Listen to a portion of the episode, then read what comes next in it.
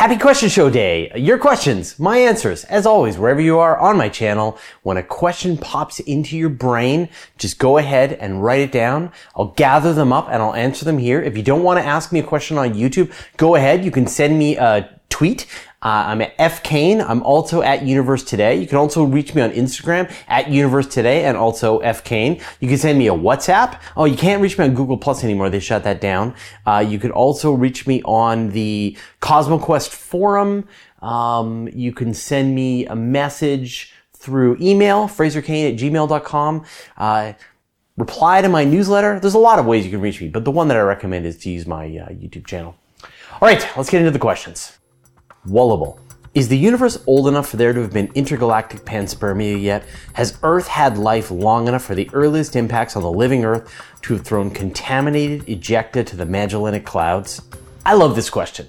Uh, and I've had this literally exact same question uh, several times before. Unfortunately, I get to ask experts. So, so the idea of panspermia, of course, is this idea that life is moving from world to world within the solar system. So imagine some rock smashes into uh, Mars, kicks up debris into space some of the debris has has uh, creatures on it, right? Has microbes on it. The microbes travel in space, desiccated, no problem. They enter the Earth's atmosphere, land on the ground, and then take over the Earth. And and scientists are pretty sure that life can do each one of those steps. They can they can handle being ejected into space from an asteroid impact. They can handle being in space for tens of thousands, millions of years if they're protected under the surface.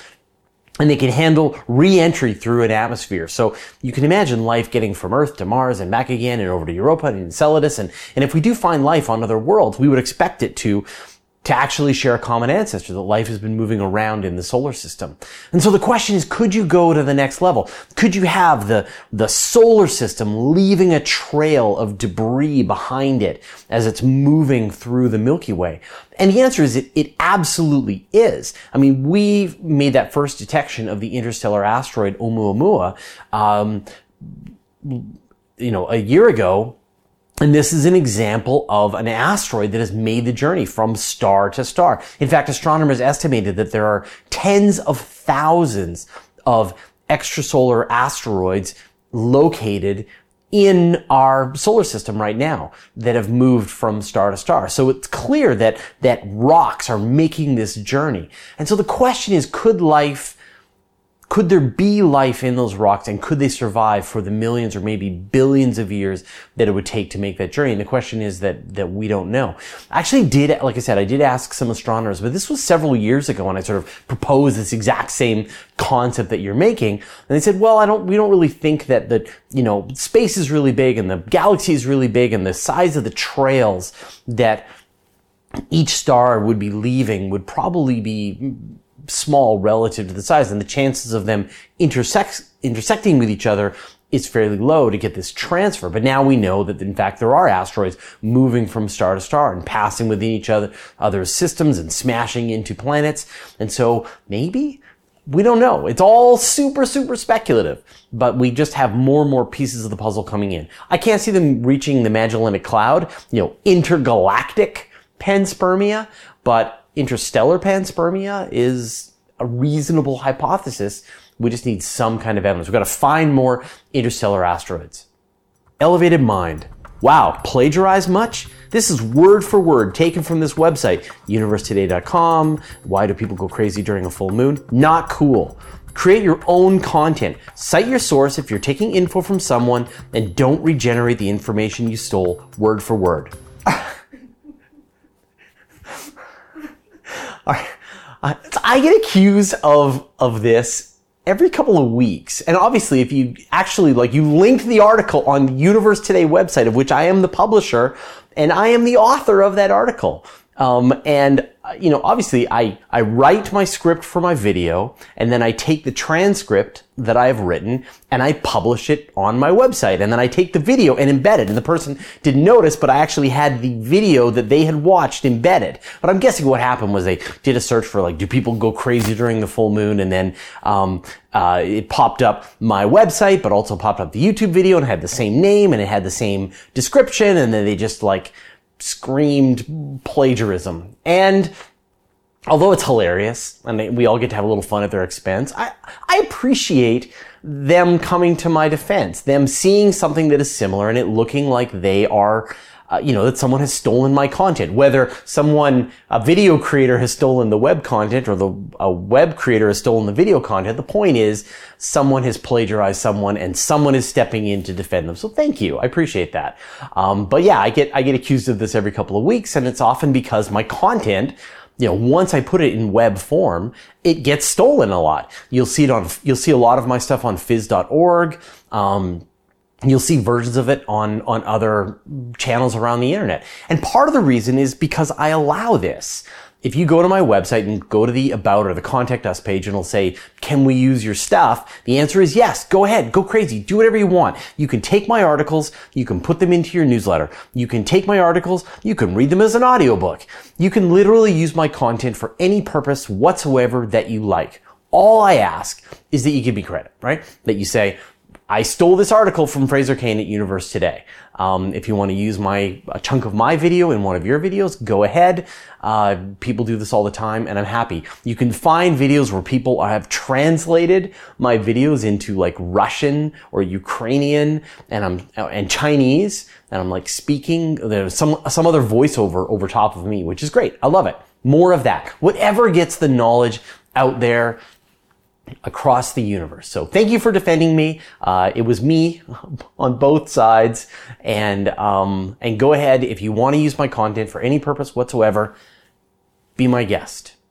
Phil Moore. Stop the live streams. They're terrible. Just stick with the normal videos. They're not for you. Any. Destroy the moon is intelligent decision because is when you can create your mountains, seas. The sun moves towards the center of the galaxy. It is a tornado. The monster of the pyramid will want to steal this DVD, then cultivate more. Number one, we'll leave that mantis to have won.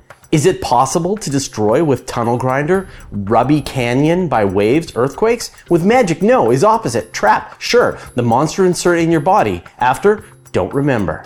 That's a bold claim. Could you cite your sources? Codeless. Fraser, I saw for the first time ever Jupiter and Saturn through a Celestron telescope AC8900, and it was amazing.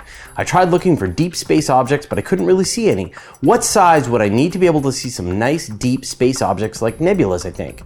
If you know of any I would be able to see with the current telescope, I would like your suggestions. I live in the southern hemisphere, South Africa.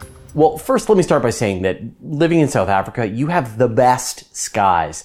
The southern hemisphere skies, I've got to say, are a lot nicer than my own northern hemisphere skies. You have just amazing um, you have the Magellanic Clouds. You have like the core of the Milky Way goes right overhead.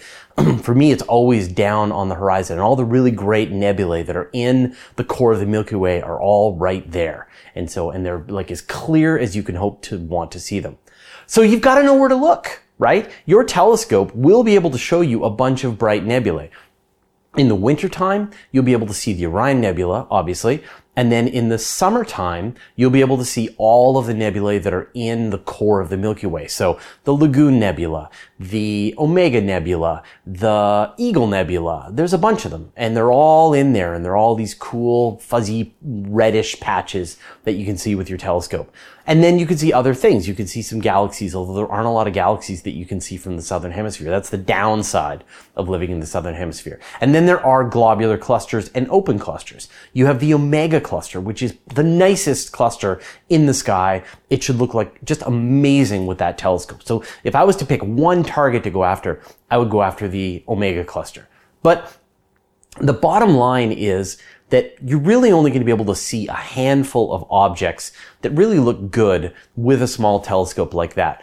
In order to be able to see the nebulae that I know you want to see, you need to shift over to astrophotography. And that is a whole other rabbit hole and it gets a lot more expensive. So the thing that I recommend actually is if you have a DSLR camera, like what I'm shooting this episode with, if you've got, um, you know, some camera that can do a longer exposure, try doing some wide field views, take some pictures of the Milky Way, and you can actually pick out a lot of those nebulae with say a 30 second exposure. So it's a really fun activity to get into. And if you want to take it to the next level, get a tracking mount for your camera. They're only a couple of hundred dollars and will allow you to do a much longer exposure with your camera. And then you could put a longer lens on your camera and take an even better picture. And then if you really get into it, then you can move to a better telescope with a better mount, but still use your camera as your astrophoto camera on your telescope. So, so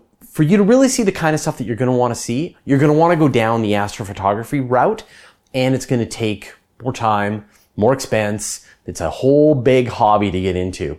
Uh, worth it, but uh, you know, for some people, it might be too too much to get into. So, but I think Omega Cluster, all of the stuff that you can see at the core of the Milky Way during July, August, you should see some amazing things there. And then in the wintertime, you could see the Orion Nebula. So, uh, you've got lots of objects you can see in that telescope. Milo Shumpertapel. Would it be possible to launch a smart light sail that bends to reflect laser light to steer itself and stay on track instead of continuously aiming a laser to hit a target that shrinks as it grows ever farther away in both space and time? So I see what you're proposing that that you you have like the light sail and then you know, you are shooting your laser at it and it is somehow concentrating the beam to try and get more out of it. And I'm sure there is a way that you could do that, that you could have some kind of lens, Fresnel lens system or something that would, that would concentrate the beam. But I think the thing that's really important to understand about, about sails is that here in the solar system, for example, sails work in the same way that rockets work in that you if you, you know, everything is going to be orbiting around the sun. And so if you say you have a rocket and you fire your rocket, you will be raising your orbit. So if you are, say you're at Earth and you want to go to Mars, you will fire your rocket in the direction of Earth uh, that you are orbiting, uh, prograde, right? And then your, you will raise your orbit and you will eventually get up to the point that you're at Mars's orbit. And if you want to lower your orbit, then you just turn your rocket around and you fire in a retrograde and that slows, that, that lowers your orbit and brings you down to say the orbit of Venus. Now you can do the same thing with a laser, with a light sail. So you have a, a, solar sail that's going, say, around the sun, that's going, you know, at the Earth's orbit. And if you shoot your laser at one side, you're going to accelerate the light sail so that it raises its orbit and now it's up to the orbit of Mars. And maybe it can, it can dock at a, at a station at Phobos on Mars or deliver cargo or something like that. And if you want, then if you want, you can turn the laser the other, the, the sail the other way and you can shoot at it to essentially uh, give it a thrust in a retrograde and it will lower its orbit down to say if you wanted to deliver some cargo to Venus. So a lot of times, you know, if you point the sail in different directions, you're going to be delivering it a thrust in different ways. And that's how you have to sort of think about it. You don't want to think about it like moving around in space is just going in direct lines. It's all about orbits. And you can either shoot in the direction to accelerate it, to move to a higher orbit, move to another star, or you can move, you can shoot in to sort of lower it down to drop it into the sun. So, uh, you know, but I would, I would imagine that there's going to be some kind of perfect balance where they're going to be using some combination of lenses and mirrors to accelerate spacecraft around the solar system, depending on how far away you are from where the laser source is. Karen Allen. Hey Fraser, I've seen several videos around the Big Bang Theory, but I still can't make sense of them as a layperson. I don't understand how a universe full of matter can come out of nowhere. If it all suddenly popped into existence from a single point, where did that point itself come from? I even watched a video by Stephen Hawking because I'm sure he understood it better than anyone, but I didn't understand his explanation because it's way over my head. Alright, well the first problem is that nobody knows the answer to this question. Right? Where did the universe come from? Nobody knows. We don't know. Now, the Big Bang, all we know is that the universe, that various parts in the universe today are expanding away from each other. And so if you run the clock backward, you can imagine a time when places that were, that are billions of light years apart today were closer in the past and eventually at the exact same spot. But you're imagining, and I, I like to bring this up every couple of episodes because I, because I know that people are imagining this wrong. You're imagining this point that like appeared out of nothing and then went kaboom and exploded and then it, you know, expanded outward like a big sphere that's expanding. And that's not what happened that we know of. I want you to imagine instead like a, a three dimensional grid of little dots. And today, and it goes on forever. Just imagine that it goes on forever. And today, those dots are a billion light years apart, right? And they go on forever. And at the beginning of the universe, all of those dots were really close together, but they still go on forever, right? So it's going to be dots to your left, dots to your right, dots above, dots below, dots to the front, dots to the back, right? Dots in all directions. And then they all moved away from each other and, and you got bigger distances in, in, in each one. And what set that off in the first place? Nobody knows the answer to that question. That is one of the unsolved questions in cosmology, and we may never get the answer to that. But, but we do know that the universe, the parts of the universe are expanding away from each other. That the universe was more dense in the past and is becoming less dense over time. And that, that is what the Big Bang is. The Big Bang is this understanding that the universe is less dense today and it was more dense in the past. What set it off in the first place? We don't know. HPA 97. Could two or more planets have the same orbit around a star? Yeah, you're imagining like two planets going around a star, like maybe, you know, there's Earth and then there's evil Earth and they're on opposite sides of the sun. And the problem is that isn't stable, that the two planets are going to interact with each other. There's going to be slight problems with their orbits. There's going to be interactions with the other planets in the solar system. And eventually the planets are going to sort of oscillate back and forth. They're going to get closer and closer to each other, and eventually they're going to crash into each other. So it's kind of like saying, can you have two spiders in a jar? No, you can just have one fat spider. So you can't have two planets on the same orbit. You can just have one fat planet. Adam Chupp. It seems like most space news these days is focused on SpaceX Starship, Mars 2020, or James Webb. But what other interesting smaller missions are being planned or are launching soon?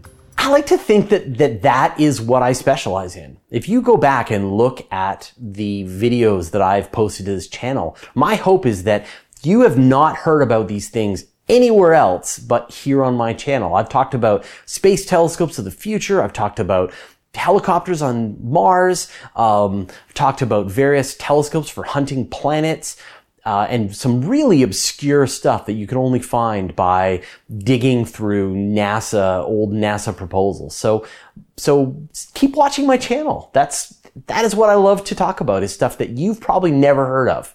So keep watching.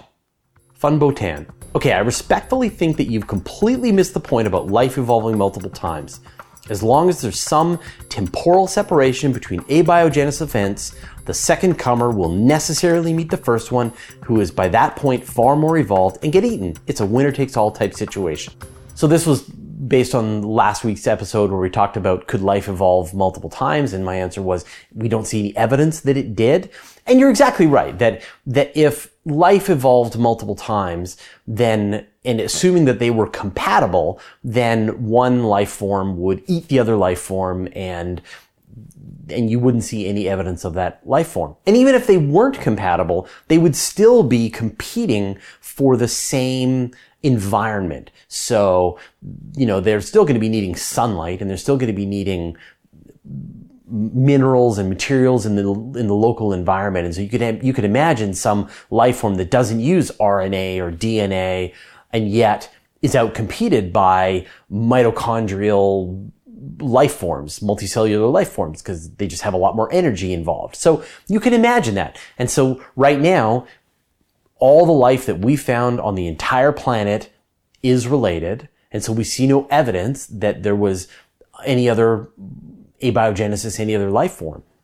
It doesn't mean that it, it's not possible, and it doesn't mean that it just wasn't out, you know, outcompeted. But right now, there's no evidence. So I, I would love to find some.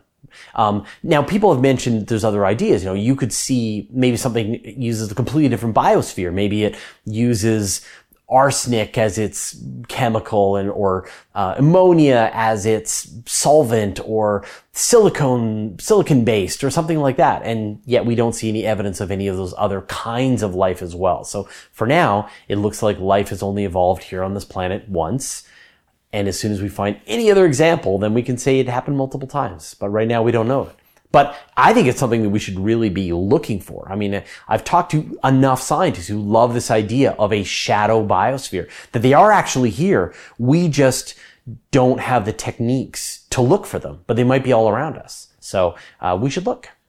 Panos Peter Pan. Just how much smarter than us can a species be? An alien species. We don't know uh, what, how intelligent intelligence can be.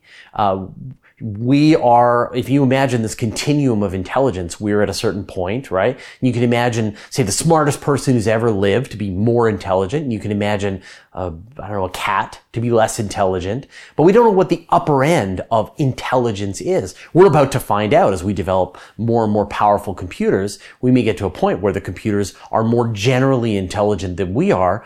And it might be that we can then start to make some estimates based on what is the the fastest computer that you can possibly build using the amount of material that can possibly communicate using quantum mechanics and so on and so forth. We, we get to this point where we could figure it out. But the point is there's no reason to think why alien life forms couldn't be a lot more intelligent than us or especially computer alien life forms that are immensely more intelligent than us.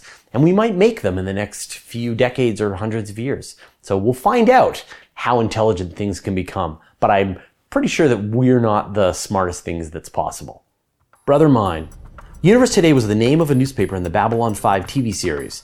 I assume it was supposed to be the far future descendant of USA Today, a real newspaper. All right, so here's the origin story of the Universe Today website, which was that in 1999, 20 years ago, I wanted to get into science space journalism. I wanted to just like write a blog about space.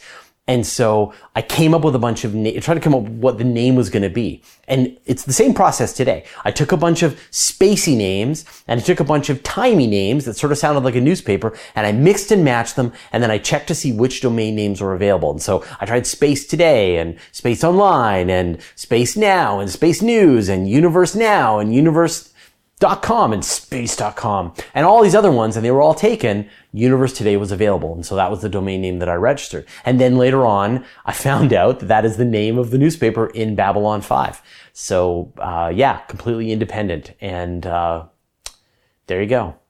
Inomies. It's so confusing that the first stars would be called population 3 what are population 1 and 2 and how did people come up with those names yeah, so when astronomers were first starting to figure out what stars were made of, right?